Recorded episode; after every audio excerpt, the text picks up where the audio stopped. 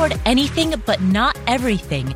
Every decision that you make is a trade off against something else. You can choose one thing or choose the other, but you can't necessarily always have both. So, which one is more important? This is the Afford Anything podcast. My name is Paula Pant, host of the podcast, and today I am answering questions that you, the listeners, have submitted, and I'm doing so with a buddy of mine who is virtually in the studio with me, by which I mean he's in Texas and I'm in Nevada, Joe Saul-Sehy, host of the award-winning Stacking Benjamins podcast. Here we are.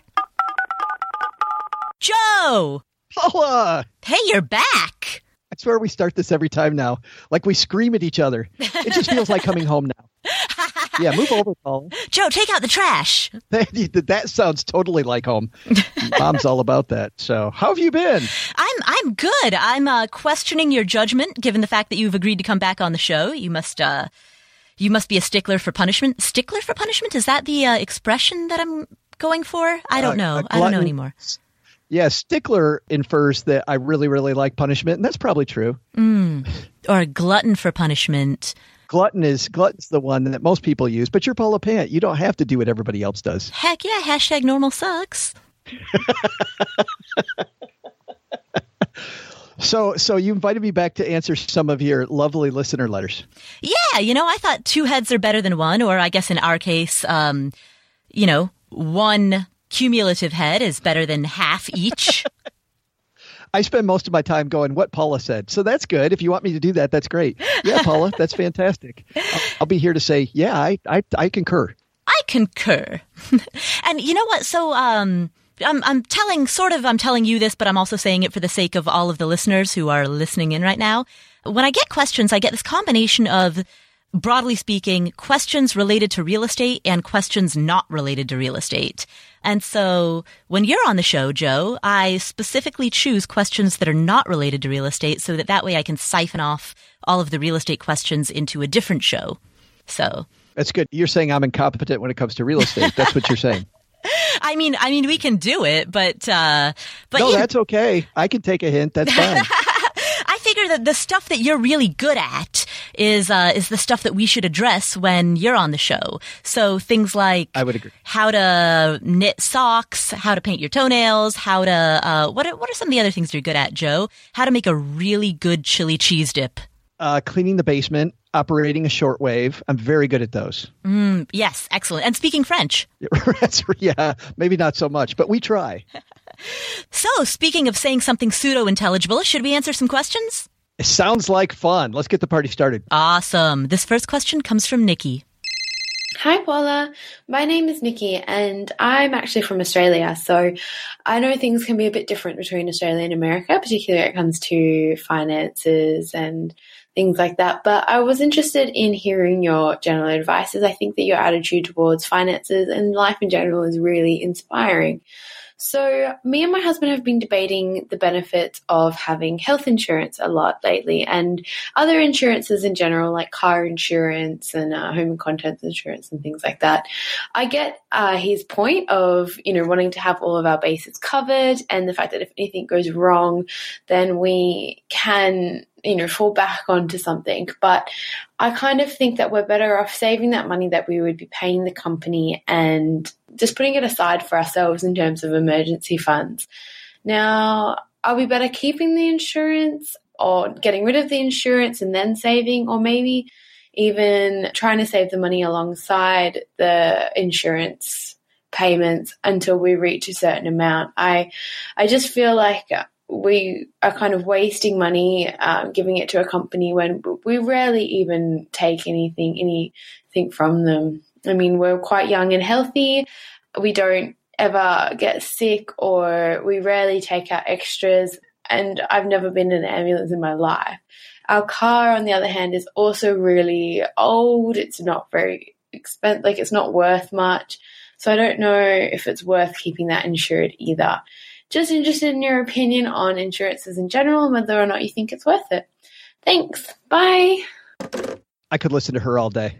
She has such a beautiful voice, beautiful accent. It's it's amazing. I had a roommate in college who was from Brisbane, Australia, and he would just lay it on, man. He he would just absolutely lay it on, especially when women were around.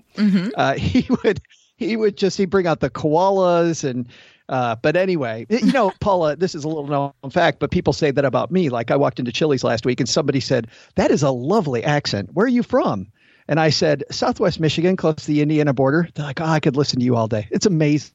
Nicky and I have a lot in common there.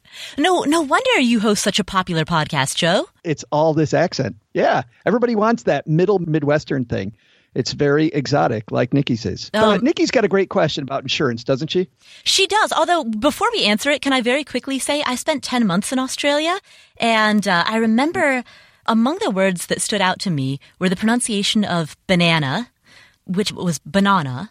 And oh, this one, this one totally surprised me. The car, Nissan, was Nissan over there. Really? Yeah. Nissan. In fact, and I wonder uh, who's wrong. Do, Is it do, us or them? well, like I mean, it's a Japanese car, so probably both. right. right. probably both wrong.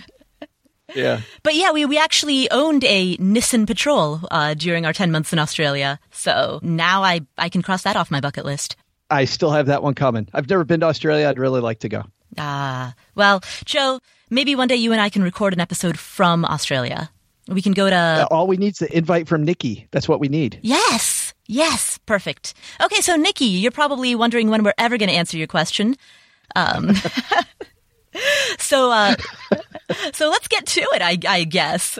By the way, that car that you have that's yeah. not worth very much, is it a Nissan Patrol? I hope so. I bet it is. Um, so, Joe, what is your take on uh, on her question? I know I know what I think, but I'm going to let you go first. I'm going to pass this one to you. I always love that you ask me to go first, and then you tell me exactly where I'm wrong, which I love. About, oh, do, do, you want me to go? I can go first. No, that's fine. You know what I'd like, Paula? I like the fact, I like the way she frames the question mm-hmm. because what happens with most people is they're sitting with an insurance salesperson, right? And the insurance salesperson starts telling them about the insurance and about all the great things about it, Nicky asks the better question, which is, what do I really need? And I think whenever you make a decision like that, you're not making an insurance decision, which I don't like making insurance decisions. I like making the kind of decision that Nicky's making, which is a risk management decision, right? Mm-hmm. I have these risks in my life, and what's the best way to handle that risk? So it comes down to a couple things. You know, I really don't like the fact that that she's talking about, well, I've never been in an ambulance, I've never been hurt. Mm-hmm. That doesn't mean it's not going to happen tomorrow. And I hate, you know, I would meet with back when I was a financial planner, I would meet sometimes with people and we'd talk about their lack of disability insurance. Mm-hmm. And they'd say things like, Well, I'm a really safe skier. I've, I've, I've, never had a problem. Mm-hmm. So, what I like doing is I think of myself as an actuary. And what actuaries do in the insurance industry is they look at the risk and the insurance cost is based on the risk. So, as an example, I think these are directionally the right numbers. Mm-hmm. Your home, if you buy homeowners insurance, the risk of something happening to your home in a given year is one in roughly 1200. The risk of something happening to you in your car is around one in 350, I believe. Could be wrong, but it's going to be in, in that general area. So uh, that's why when you look at insurances, your car insurance costs more than homeowners insurance. It's it, it isn't based on the value. If your car's worth more than your house, well, it clearly number one isn't a Nissan, whatever that is. But then number number two, uh, you might have a problem if your car's you know not the best accommodations if your car is worth more than your house. So so I like looking at at insurances, what's the chance that something's going to happen to me? So once I look at the probability, then I like looking, Paula, at how can I cover it? Because if I talk to an insurance person, I automatically am going to think of insurance. But if I'm making a risk management decision, maybe there's another way to cover it, right? So I look at I, I look at when she talked about health insurance as an example. Mm-hmm. Once again, to rephrase that, what's the chance that something bad's going to happen to my health? It's actually fairly good, and it's going to get better as you get older. Well, going to get worse, I suppose, is mm-hmm. the correct phrase as you get older. So, so health insurance for me is uh, is possibly a big thing. But I think about are there other ways I can handle this besides health insurance? Maybe. But what's the cost of that stay going to be? I don't know what that is in Australia. In the United States, it's ginormous, to use the technical term. Mm-hmm. So for me, health insurance is got to have it. Mm-hmm. It's going to be way too expensive for me uh, to cover. And especially since for me, I'm in a relationship with someone else. Uh, Cheryl and I have been married next year for 25 years. Congratulations. If, well, thank you. If I get really sick, Paula, I'm blowing through all my assets. And now if I die, Cheryl's left with nothing. So for us, for that reason, health insurance is is really important. Mm-hmm. Uh, she talks about her auto insurance on the other side. She said her car's not worth much. She has a sizable cash reserve. In the United States, you have to have car insurance as part of our laws here. I don't know if that's the case in Australia, but if if you can replace the auto and get by any liability. I don't know once again about lawsuits because a lot of our auto insurance has also covered lawsuits from other drivers. If you can get through the lawsuit unscathed, then I'd say having a cash reserve and not having that insurance might be a better plan. Right, right. Joe, I'm totally with you. I, I agree that insurance is uh, when one thing that concerned me about the way that Nicky framed the question is she said, we don't use it. Insurance is a purchase that you never want to use. Like, ironically, it's one of those things that you buy that you hope you will never have to use. So the fact that you're not using it doesn't mean that it is an ill informed purchase. The fact that you're not using it doesn't mean that it's a waste of money. In fact, that's the best case scenario. Great. It's fantastic that you're not using it. I view insurance as almost a form of bankruptcy protection or a form of like protection against bills that are higher than what you could reasonably pay. Or another way to phrase that, as long as I'm like phrasing things poorly right now, is insurance is what you're buying is protection against the risk of losing a significant chunk of your assets as the result of X or Y or Z. So, health insurance, perfect example. You're not prepaying for that ambulance trip. That's not what health insurance is. With health insurance, you are buying protection against the risk that you will have to lose a lot of your assets or declare bankruptcy or otherwise end up in a very, very tough financial situation as a result of a cancer diagnosis or a broken leg or a burst appendix or anything else that might happen.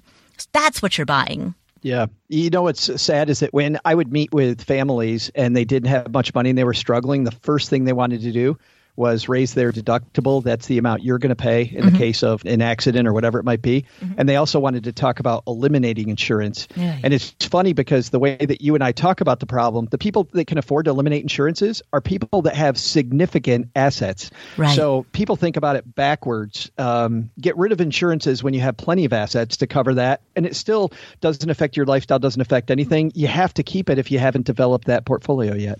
Right, right, exactly. The way that I frame that is only eliminate an insurance when you have enough money that you can self-insure against that. So for example, right, yep. if you have a car that's worth $5,000 and you have enough money that you could easily and fully replace that car if that thing got totaled, then you don't need coverage that would otherwise replace the car. You do need coverage, of course, to comply with laws. And, and again, I don't know what the laws are in Australia. In the US, there's a minimum legal car insurance that you are legally required to have.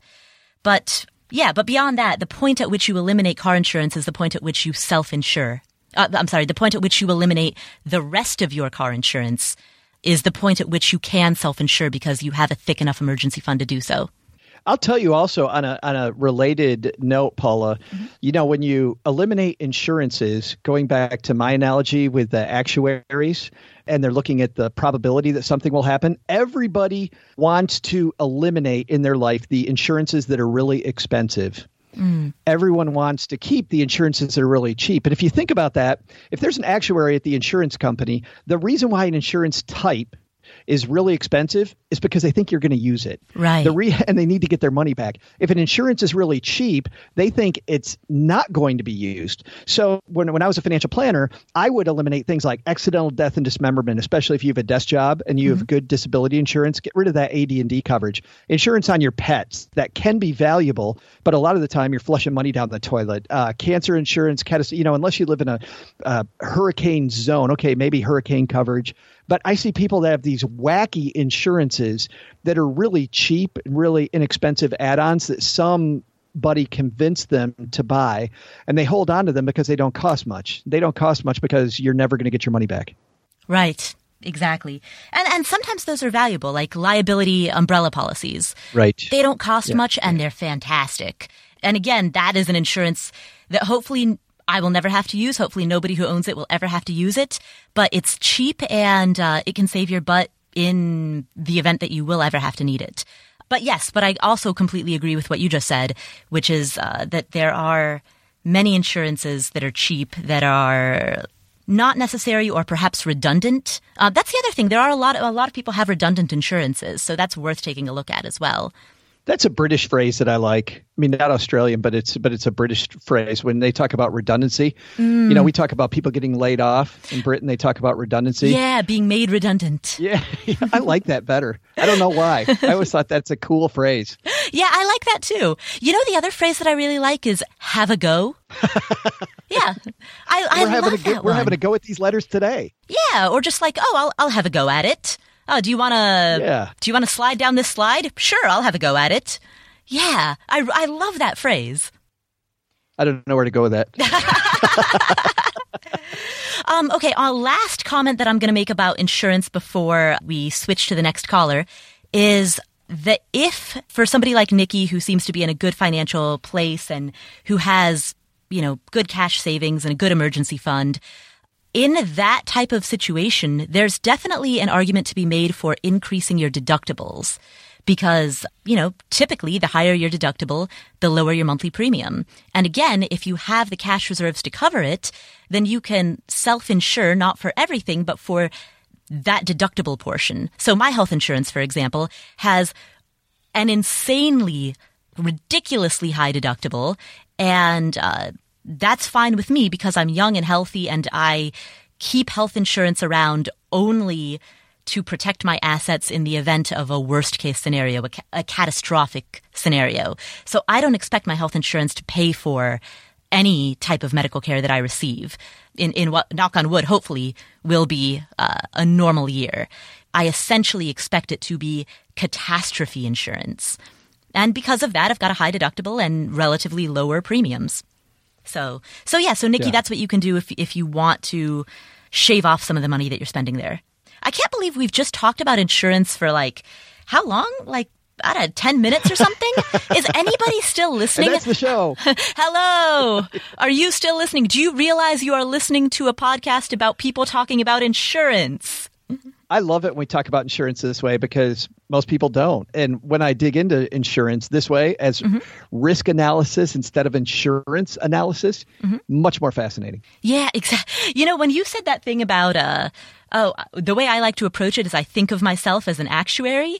First thought that popped into my head and I didn't want to interrupt you. I was like, "Joe, you should put that on your Tinder profile." yeah, the Tinder profile would go uh, over great with Cheryl. yeah, so what are you doing? Swiping my phone? What are you What are you referring to? oh, geez, but where else could you put a phrase like that? I mean, I signature line of your email? Yeah. Maybe. maybe yeah, oh, maybe, maybe get it as a tattoo. Want to be an actuary? We'll put that at the start of the Stacking Benjamins show. That's what we'll do. Two guys who want to be actuaries. Yeah. Awesome. Okay. Well, Nicky, I uh, I hope that that helps. I hope we've sort of kind of answered your question and uh, enjoy driving your Nissan. All right. Our next question comes from Shelbi. Hi, Paula. My name is Shelbi, and I've been listening to your podcast for about two or three months now. My question kind of has a lot of components, so I'll do my best to explain it. I'll start by saying that after taxes and insurance, my monthly income is $2,600 and my monthly costs for living are $1,900. I recently graduated from grad school and I'm 26 and I'm in the first step of my career, which I'll be able to work toward making more money as I gain more experience. After listening to your podcast, I've been able to set up an emergency fund which currently has $5,500 in it. Through my work, I am currently contributing 20% to a 403b Vanguard Target retirement account, and I'm doing this through a Roth contribution. My employer offers an employer match after two years of working for the company. I currently do not qualify for this as I am still within my first year. Because of my high deductible insurance plan through my employer, they offer an HSA where they contribute $100 per month into my account. I am not currently contributing more than that. My only debt is my student loans, which totals $49,000. And this is coming from the government. So it's 6.8% interest. I'm currently paying more than the minimum payment and I pay $400 a month, which is included in my $1,900 of cost of living monthly. I do not currently have a Roth IRA, and my ultimate goal is early retirement and financial independence. I'm wondering what is the next step and what do I need to do to be most effective with the money that I have. After reading your recent email about investing the geeky way, I saw that number one was to get an employer match, and number two was to invest in a Roth IRA. So I'm seeing that this is something that I need to do soon, and that I know maxing it out, uh, being under 49 years old, would be 5,500. I also see that step three is to max out your HSA. So I'm not doing either of those things right now, but I'm wondering do I lower my 20% that I'm putting toward my 403b in order to be able to max out the other two? Or what is the best option? I'm also wondering how my student loans play into all of this as they it is a huge chunk of money that I still owe and I'm not sure if it's important to be putting those in priority over the investment options that I've talked about on here. My last question is that I have a lot more to talk with you about, and I'm wondering with the little money I make, is it worth the investment to talk further about these topics and others through calling you through your online services that you offer through Afford Anything? Thanks for everything you do, and I look forward to hearing back from you. Bye. I love this question. So first, um, just for the sake of everybody who's listening, I'm going to briefly recap everything that Shelbi said, just briefly recap the situation. So she makes a take home income of $2,600 per month and 1900 of that is her monthly cost of living, which means that there is a gap of an additional $700 in between cost of living and monthly income. She's got a $5,500 emergency fund. She's contributing 20% of her income into a Vanguard Target retirement account. It's a Roth contribution into a 403b. After a year from now, she'll qualify for an employer match. And the employer currently contributes $100 a month into an HSA account.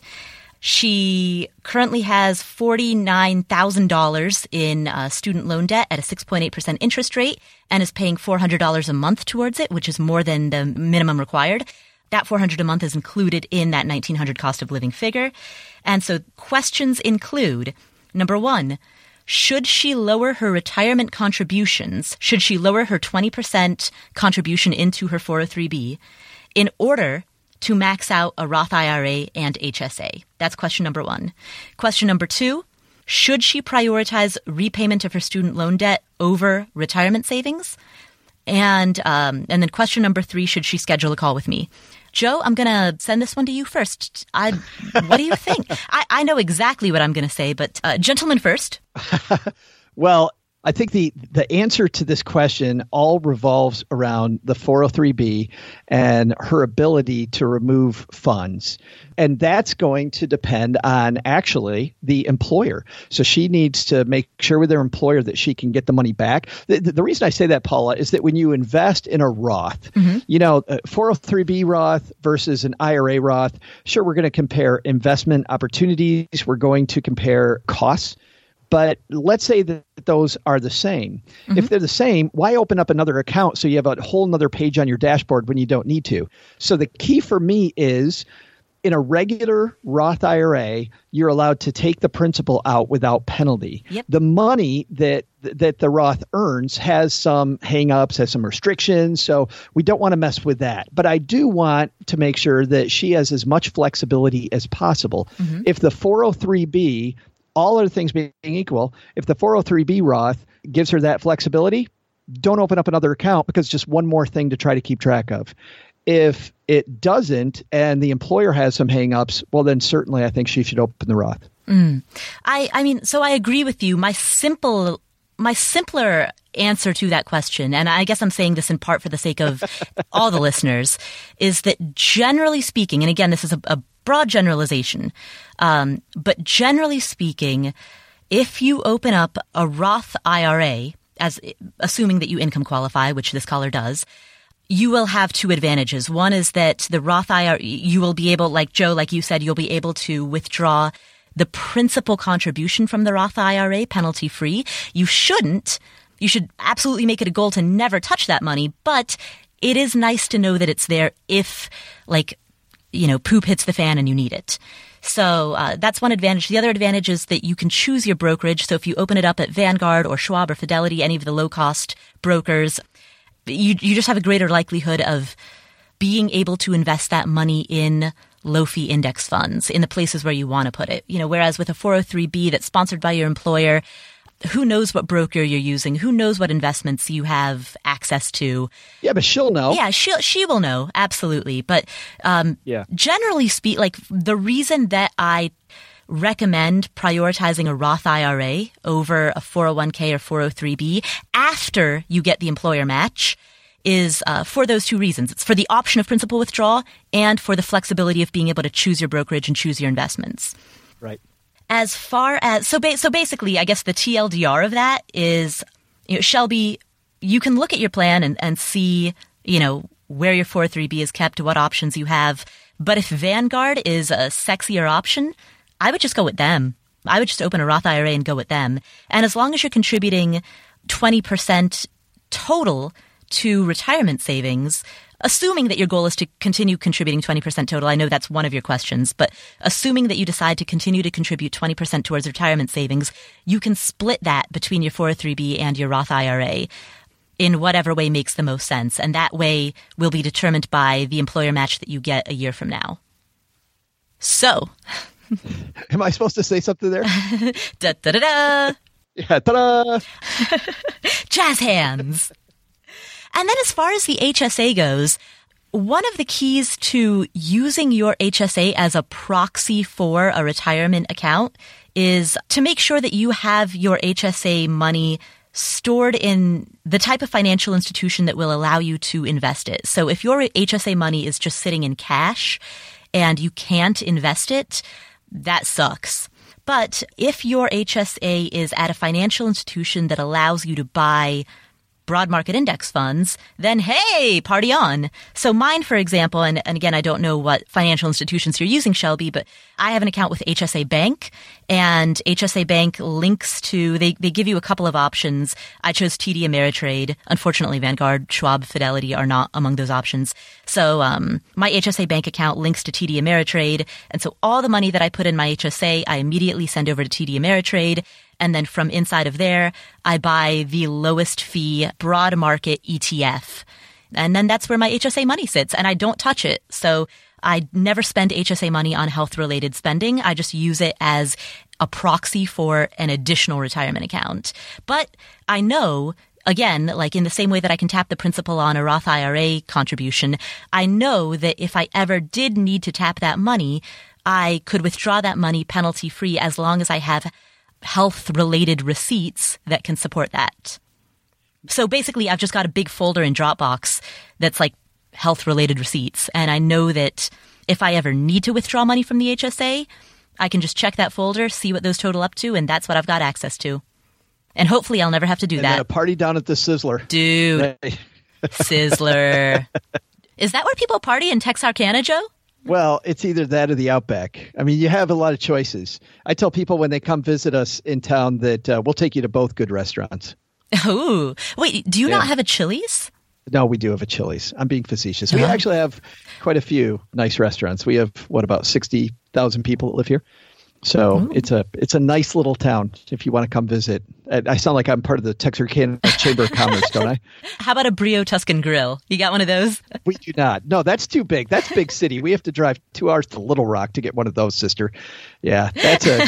we're giggling all the way for two hours, hoping to get the Brio. We also don't have a PF Chang. We don't have one of those. Oh, the amazing yeah. thing when I moved here was uh-huh. how you know when when you live in a small town and we only moved here eight years ago and before that i was in detroit.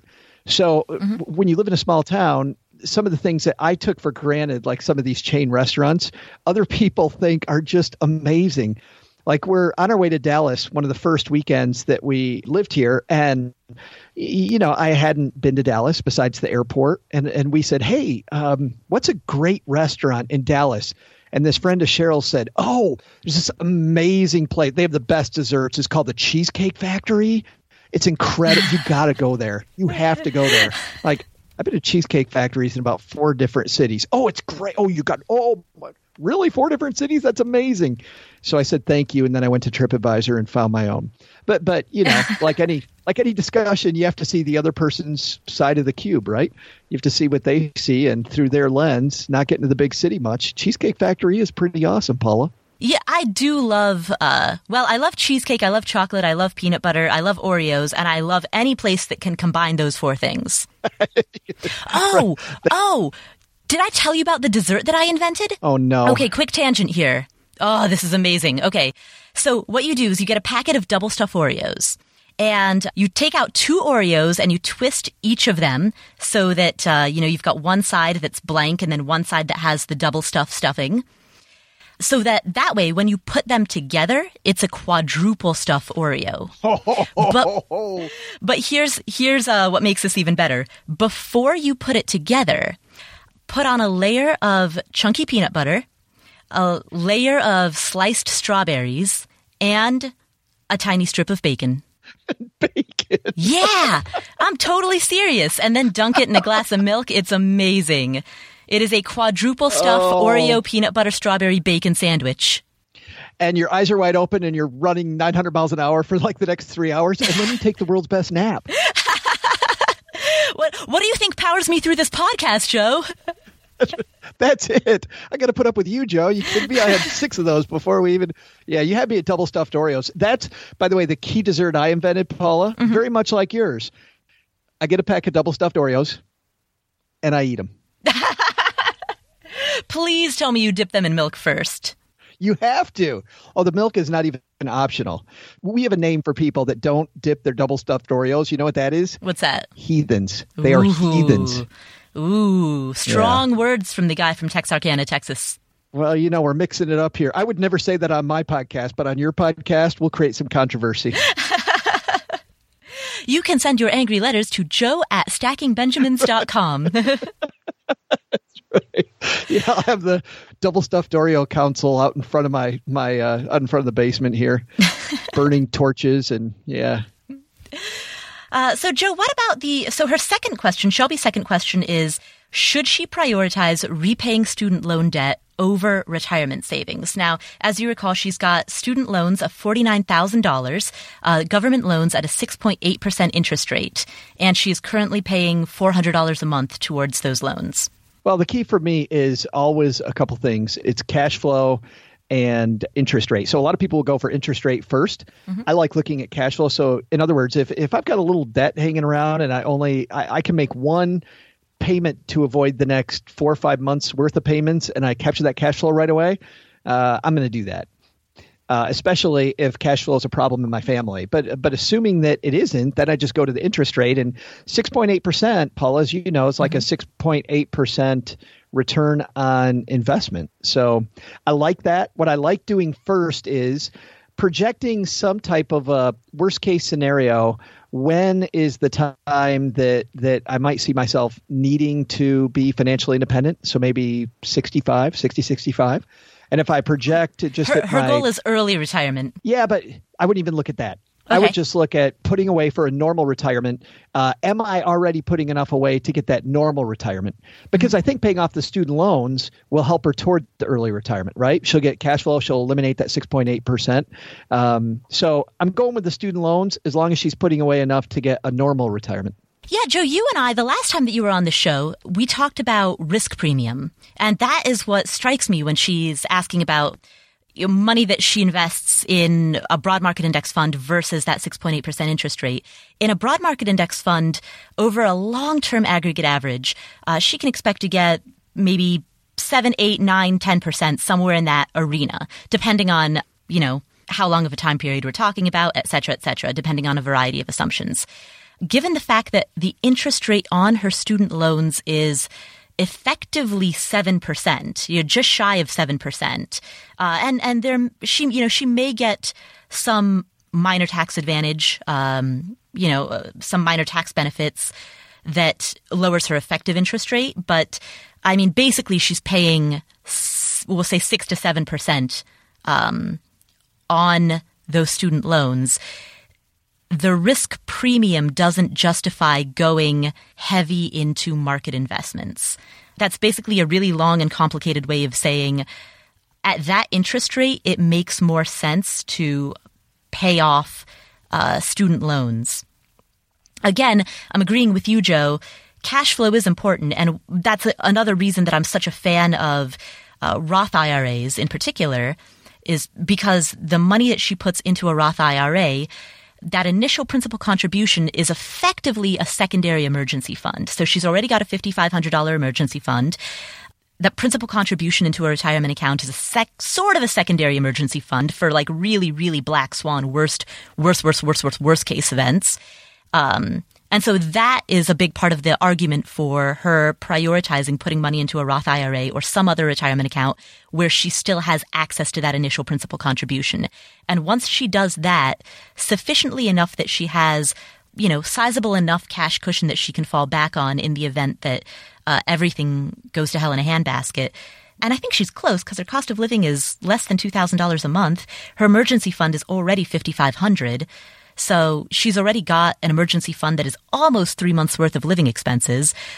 Do that one more time, max out a Roth IRA for one more year with another 5500 boom, now you've got six months worth of living expenses, sort of, kind of. I mean, that's funny math, really.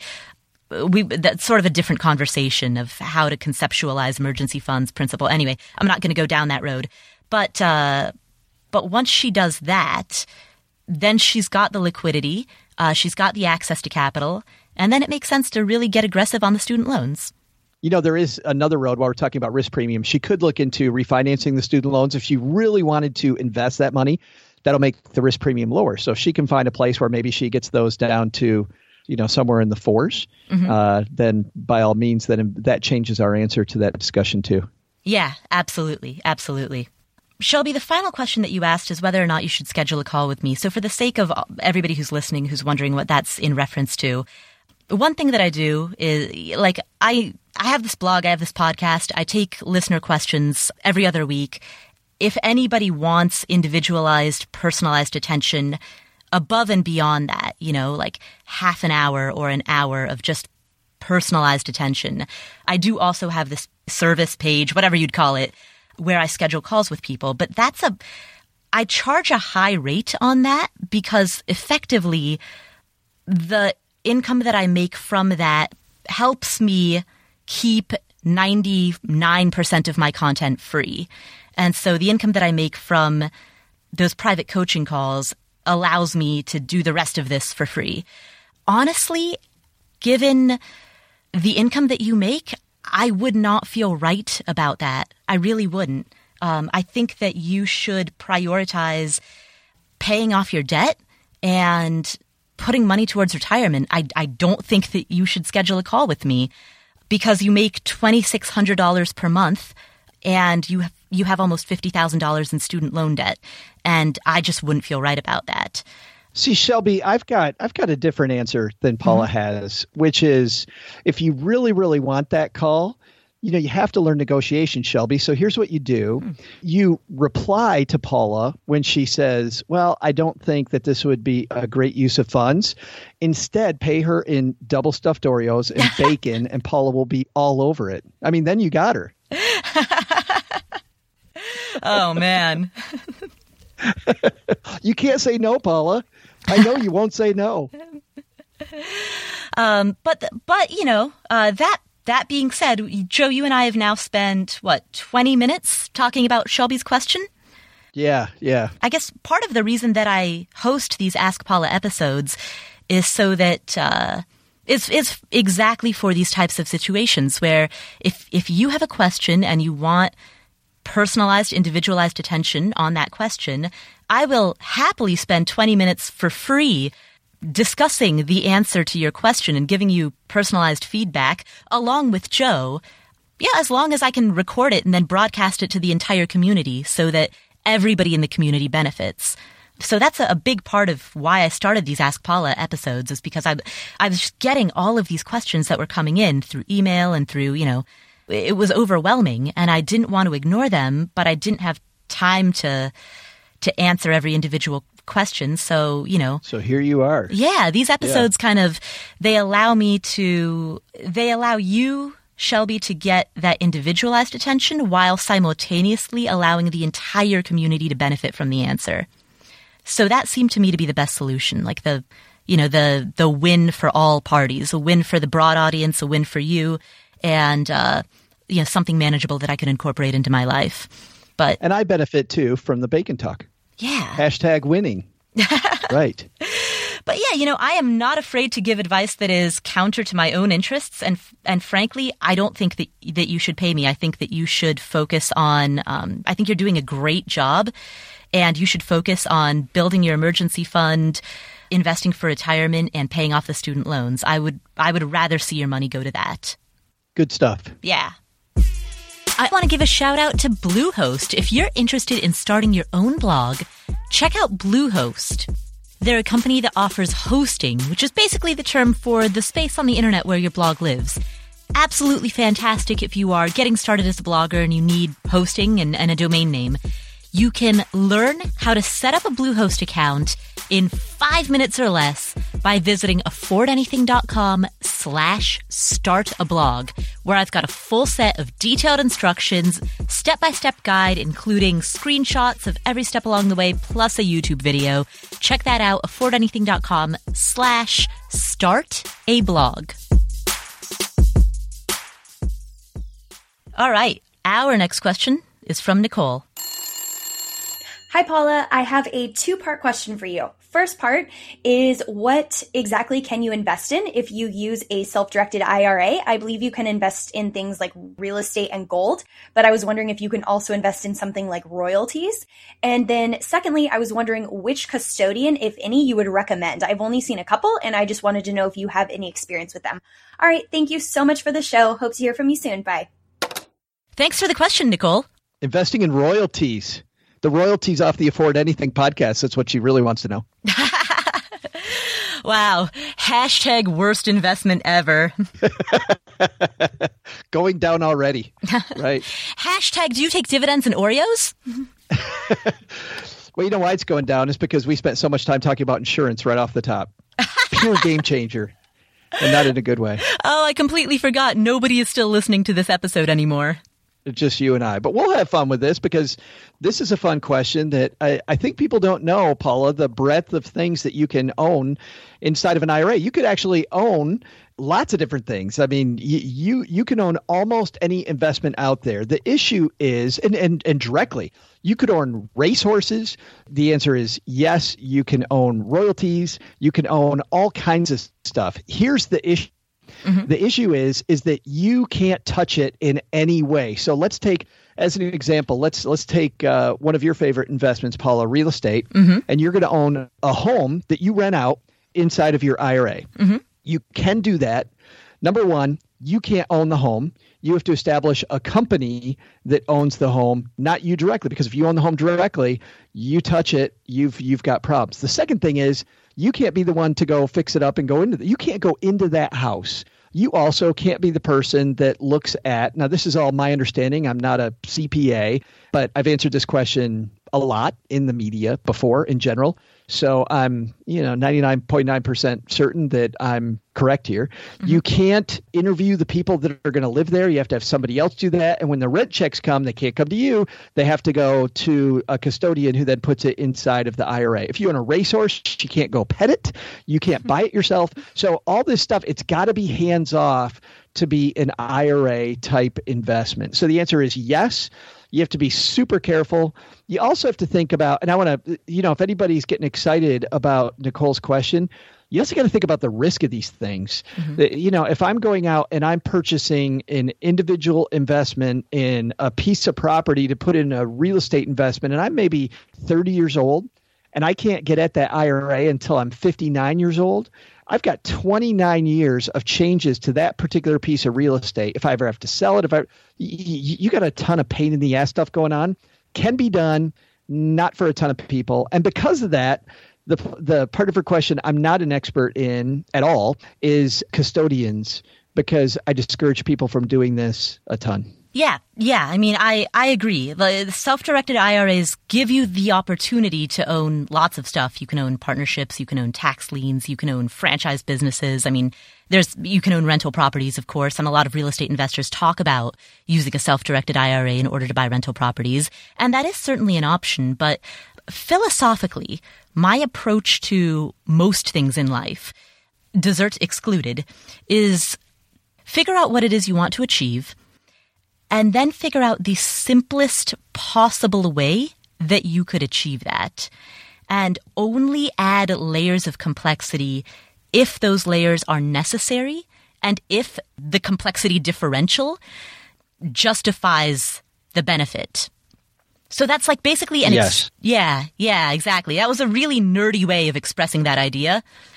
But uh, functionally, what I'm saying is if you can at all purchase the investment that you desire, whether that investment is a royalty or a franchise or a rental property, if you can purchase that in a simpler manner, then do so because it just it elim- complexity is the enemy of action and it eliminates complexity from your life. And also, many mistakes that people make are often errors that were triggered by complexity. There was some I that wasn't dotted, there was some T that wasn't crossed, and then all of a sudden everything blew up. Now, there's certainly an industry that has grown up out there that helps you handle all, you know, lots of this.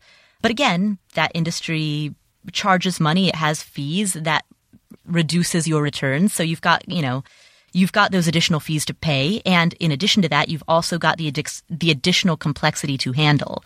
So that's really basically just a. I have a. Yeah, go ahead. Yeah, I have a similar congruent philosophy about mm-hmm. investing and about income streams. Not the same, but very much congruent, which is that with my direct investing into building my net worth, I want to make sure that those are skills that I've honed, and I can't be great at a lot of things. So, uh, I want to make sure that that my direct time and energy is related to the place where I can have the greatest impact. And if I'm dabbling in real estate or I'm dabbling in royalties or I'm dabbling in racehorses or whatever it is, as part of my investments. Maybe I'm doing that for play, Paula, mm-hmm. but I'm not doing it as much to build my net worth. Now, let's say that she is a real estate guru mm-hmm. and she's fantastic at it and she has piled money and properties into places outside her IRA well, maybe adding places inside your IRAs, a part of your tool belt that's an area that where you have a great skill set, then th- then I think go for it. I just think because you've got a, a, much bigger reach on this podcast, I guess I'm not discouraging Nicole from doing it as much as I'm saying it's a great question, and yes, you can do it. And if you're listening to this out there thinking you're going to go dabble, uh, I wouldn't. Yeah, yeah, absolutely. Exhaust your other options first. Amen, sister. Woo! Thank you, Nicole, for that question. Uh, let's go to the next one, which comes from. Ooh, our next question comes from Anonymous. Hi, Paula. I'd like your take on the best way to purchase bonds in order to build a balanced portfolio. I generally like to keep my investing simple and easily manageable. My 401ks and HSA are in target date funds, and my taxable portfolio is primarily in Vanguard Total Stock Market. I know I need to begin building a bond portion of my portfolio, but with interest rates so low and so many options from treasuries to corporate bonds to indexes, I don't know how to get started. Uh, can you help me with what I should be looking at and how I should be evalu- evaluating the average age of maturity in a bond index? For example, what happens in an index when some bonds reach maturity and others do not? I'm in my early 30s and would appreciate any basics you can share about getting started with bonds. Thank you, Paula, and thank you for all the great work you do to keep us focused and informed. Joe, I know you are a Bond nerd. Your name is Bond. Da, Joe da, Bond. Da, oh, that's not the. da da da da da da da. I'm Joe, here to answer your Bond questions. I've Bond, never actually seen the James Bond movie, so I wouldn't know if it was the right soundtrack or not. Of course you haven't. That's so, so bad. You got to get out more, Paula. But I, I know how to make the reference. Like I, on the surface, almost sort of kind of fit in. Right, right. Hashtag fake it till you make it. Right, that's good. Hashtag pretend I've seen a movie. Mm-hmm.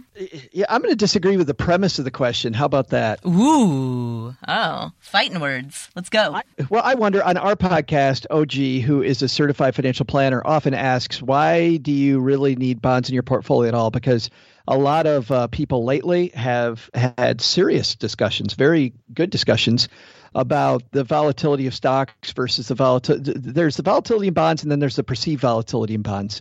And for a long term perspective, ownership of companies, which is what equities are. Remember, a stock means you own a piece of that company and you're kind of going to go where that company goes. Mm-hmm. When you own a bond, you're loaning a company money. So I can see the the perceived safety for a shorter term investment of being in bonds, and I do like bonds for for that reason. And OG and I fight about this uh, fairly often about that because he still doesn't like bonds. Uh, so I could see that. But for longer term portfolios, if you've got 20, 25 years, I think both of us kind of agree. If you're putting a lot of bonds in your portfolio, you're you're giving away returns and not really making your portfolio a heck of a lot less risky. Now, you have to keep that long term perspective, right? Because over the short run, what's going to happen is you have fewer bonds in your portfolio. It's going to be a little bit more of a roller coaster ride. But we spent a lot of time here already today, Paula, talking about yeah, you can't get at this money till X date. If that X date is far in the future and you have the temerity to, to sit and, and watch. Do you like that? I used a big word. That is a nice uh, word. Yeah, instead of panicking, I think uh, fewer bonds make sense. But that said, I'm happy to talk about evaluating bonds and bonds indexes. So the first thing people have to know is maturity. And a bond has an end date. It's like I loan money to you, Paula, mm-hmm. and because uh, I know you really need cash, and then you to buy more double stuffed Oreos. To, to buy Oreos, right? Right, and then you pay me back when okay. I reach maturity. Oh yeah, and then you might give me some interest along the way. So there's a few things that you have to ask about a bond. If you're buying an individual bond, what's the coupon? And that means the interest gets paid along the route. Different mm-hmm. than like when you make a house payment or a car payment, you'll pay a little piece of that loan all along. A bond doesn't pay anything except the interest until that maturity date. So that's when they're going to get paid back. You can sell bonds on the open market, and this is the key. A long-term bond is going to swing a lot in the open market based on where interest rates are and based on people's perception of what's going to happen next. So uh, uh, I don't even think we need to get into all that today. But but what I will say is to keep it very easy, long-term bond indexes. Something that says it's a long-term bond, you know that's going to swing quite a bit, right? Uh, the, because the price side are going to swing. If it's a short-term bond, like let's say a Ginnie Mae, you're going to have well and that's those can be long-term bonds but they're insured by the government. But if it's a short-term bond short duration bond uh, those aren't going to swing hardly at all. So if i'm looking long-term i'm probably going to go more with long-term bonds because they'll pay a higher interest rate. If i loan you money for 30 years mm-hmm. i'm going to demand more money than if i loan it to you for 15 in most cases a 15-year mortgage has a lower interest rate than a 30-year it's the same concept. Right. If you sell your bond fund some bonds might be at maturity, but when a bond reaches maturity in a bond fund, they just replace it with another with bond. another bond, um, exactly. Um, yeah. So what's going to happen is, for the most part, most of the bonds inside that portfolio aren't going to be at maturity, and you're going to sell it based on them selling it at the open market rate. Right. So I, I feel like I feel like this discussion would benefit from separating out, um, conceptually, separating out buying individual bonds from buying a bond fund. Because Joe, as you said, when you buy an individual bond, like if if you loan me money, then throughout the duration of that loan that I take from you, I pay you interest. Those are the coupon payments. And then at the maturity date, you get the entire principal back. So if you're buying an individual bond, assuming that, that there's no default, then that removes a big component of the risk because essentially you're making a loan, you get interest payments along the way, and you get your principal back upon the date of maturity. And so that is the simplicity of an individual bond, where your risk of default is really like the primary risk that you're carrying, and any swings, you know, any swings in the resale value of that bond during the time in which you're holding it is basically noise that you can ignore because you know that as long as you hold it to maturity and as long as it doesn't default, you'll get your principal back plus whatever interest you made. Right. Right. So in that regard, individual bonds remove a, a lot of risk other than that risk of default. Now, a bond fund gets rid of that risk of default by by being a big basket of bonds. But again, once you get into a bond fund, then maturity becomes a little bit of a moot, not a moot concept, but uh, you know, not as important. Yeah, exactly. Not exactly. nearly as important. Yeah. So, but I do want to. Uh, yeah, sorry. When I buy bonds, you, you, for me, once you understand a few concepts, that rate of the risk of default, I'm comfortable in my portfolio taking that risk.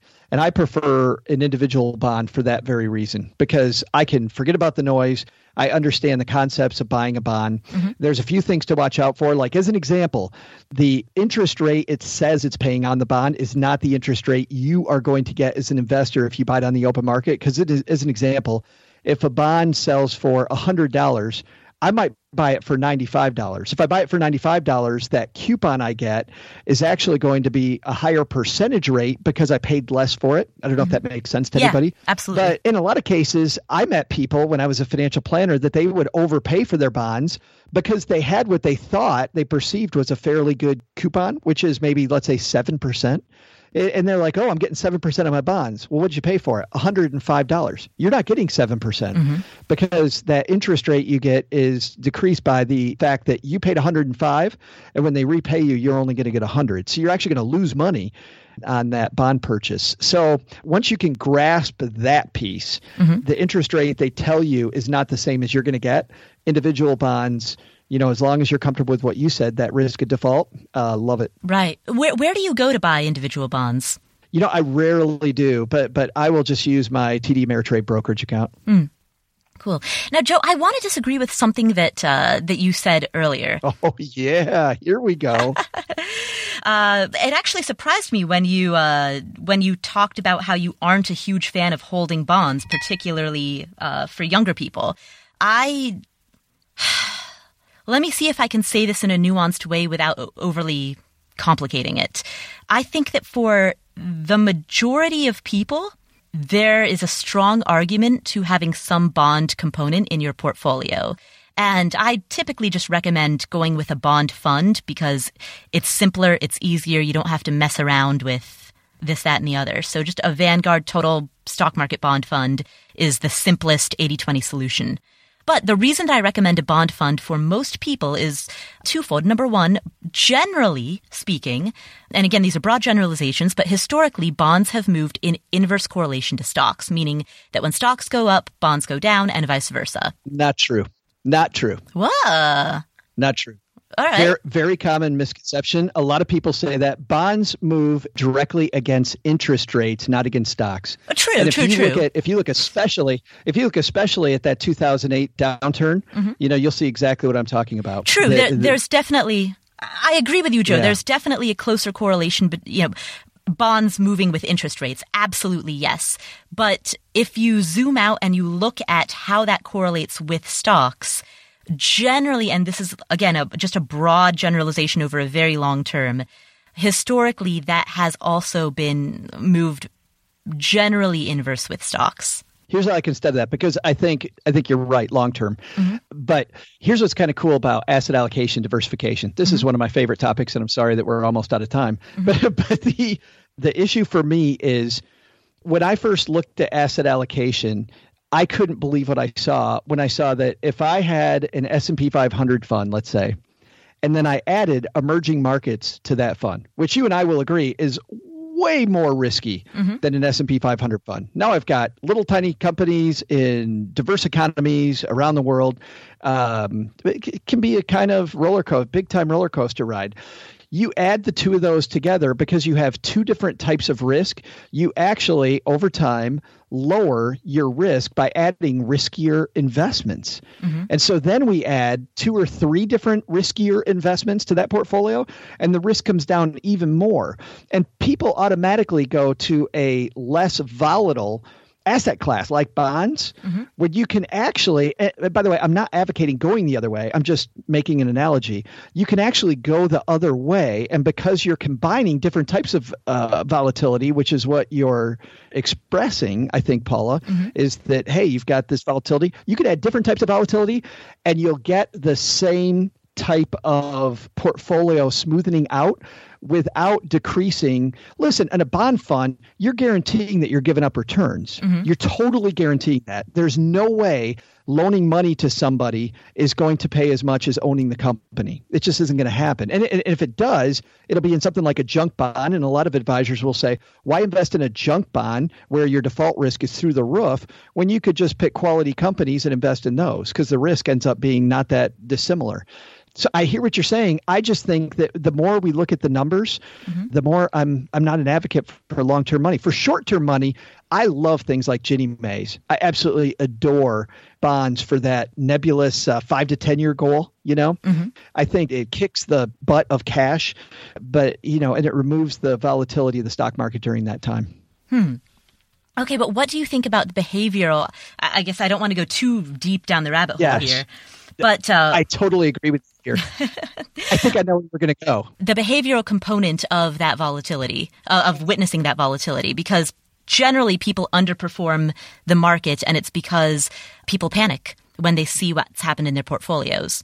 This is Paula. This is exactly where you're spot on. You are a hundred bajillion percent spot on. That's the technical term.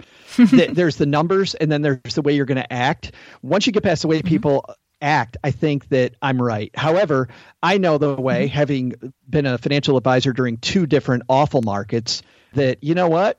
Uh, I had some clients, they had to have a lot of bonds in their portfolio because they couldn't take the sleepless nights. They worried way too much. They were bound to make dumb decisions. In fact, I was at a I was at an event recently with a bunch of financial advisors. We were just having that this this same discussion that the majority of a financial advisor's time is spent with the behavior that your client had and making sure that they don't go off the rails. So I think you have to look inwardly first. And if if you can't take that uh, up and down or the fact that I just said, you know, take different risks. If you're going to look at investments individually and you go, oh my goodness, this investment's down 25%, which could easily happen in emerging market. Heck, that could be down 45%. If you're going to look at your portfolio individually and you can't take that, you certainly shouldn't do that. You should go toward bonds instead. Mm. If any listeners are interested in tapping into a much more detailed conversation about this, uh, we had a two part interview with a guy named Andrew Hallam, uh, two episodes. It, we broke it up into two episodes, and each one was long and detailed. And uh, we covered, among many other topics, we covered this in depth. In fact, the Andrew Hallam episode was um, fairly pivotal in. I forget whether it caused or just reinforced my decision that I decided to go to a, an all equities portfolio. So, yeah. Yeah. Yeah. So he, he reinforced your decision. Smart guy. Yeah. Yeah. Yeah. Yes, right. absolutely. Right. Right. Okay. Well, Joe, I think we're running out of time here. I wanted to answer one more question. We, we've got a lot of questions coming in, which is awesome, but it looks like the, it looks like people are getting tired of us, yo. Why? No, they're screaming at their device, their listening device. I want more Oreo talk. yeah. So, um, okay, cool. So, Joe, before we sign off, uh, could you please let people know who you are and how they can find you and where they can learn more about so, you, Mr. Joe from Texarkana? Yeah, so I am the creator and co-host of this little show that Paul appears on every Friday called the Stacking Benjamins Podcast. Kiplinger named us. I felt very lucky. We didn't even have to pass them any money. Best podcast of 2016 in their December issue, which we're very proud of. Ooh, the December issue. Oh, and the Art of Manliness website said that put us on their list of uh, top podcasts for men. And our podcast is definitely not a manly man podcast. It's just the lighter side of personal finance. Paula, you know that where you guys take deep dives here. If we ever go deep about money, we're doing something wrong. Our mutual friend, Paula Adam Carroll, who has this great mm-hmm. documentary called Broke, Busted, and Disgusted, he, he says we have a morning show vibe. We're not really going for that. We're just kind of entertaining ourselves. So it's actually, this is a secret, it's based on the science of play, where if you think you're not learning anything, maybe you'll pick up a few things. So every Monday, Wednesday, Friday, Stacking Benjamins. Science? dude. How about that? I didn't know I was part of a show. Yeah, so I'm part of the the Friday shows, the roundtable. Uh, not every roundtable, but the majority of them. And that's been going on for like three, three and a half years ish, right, Joe? We've had a ton of fun, and we'll have different guests around from writers like uh, Pete the Planner from USA Today, Roger Whitney, the retirement answer man. Well, people sit in, but generally It's three award winning writers you, Len Penzo, who's a crazy man at lenpenzo.com, and Greg McFarlane, the author of Control Your Cash, who we love him because he can be a little surly, Paula. Greg is also my cat sitter. True fact. Which is amazing because that's one of those facts about Greg. If you heard him, you'd never believe he'd be a cat sitter. And we just learned recently, Greg uh, was once a nude art model. he uh, he posed nude for art classes. It was so it was good money. Twenty five dollars an hour. yeah, yeah. I don't want to see those pictures though. You're like, good thing this podcast is audio only. I know, really. Thanks for having me, Paula. This was fun as always. Yeah, absolutely. Thanks for coming on, Joe, and throwing a wrecking ball through the show as always. Ta-da! My job here is done. Awesome.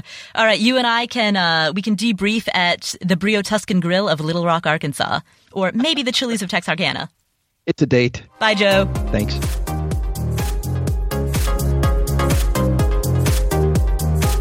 That's our show for today. Thanks for joining. Coming up on future episodes of uh, the Afford Anything podcast, I've got an interview with Jen Sincero. She is the author of the New York Times bestseller, You Are a Badass. She's just come out with a new book called You Are a Badass at Making Money. So we're going to talk about uh, badassery. If you enjoyed today's show, please head to iTunes and leave us a review. And also, do me a favor, head to affordanything.com slash who are you to let us know who you are. We're trying to collect a survey of the listeners, which is going to be very helpful in terms of, you know, talking to sponsors, making making sure the, the money comes through the door so that Steve can get paid. Yes, yes, brilliant idea. This is Steve and I approve of that message. So again, that's affordanything.com slash who are you. My name is Paula Pant, host of the Afford Anything podcast. Thanks for joining us, and I'll catch you next week.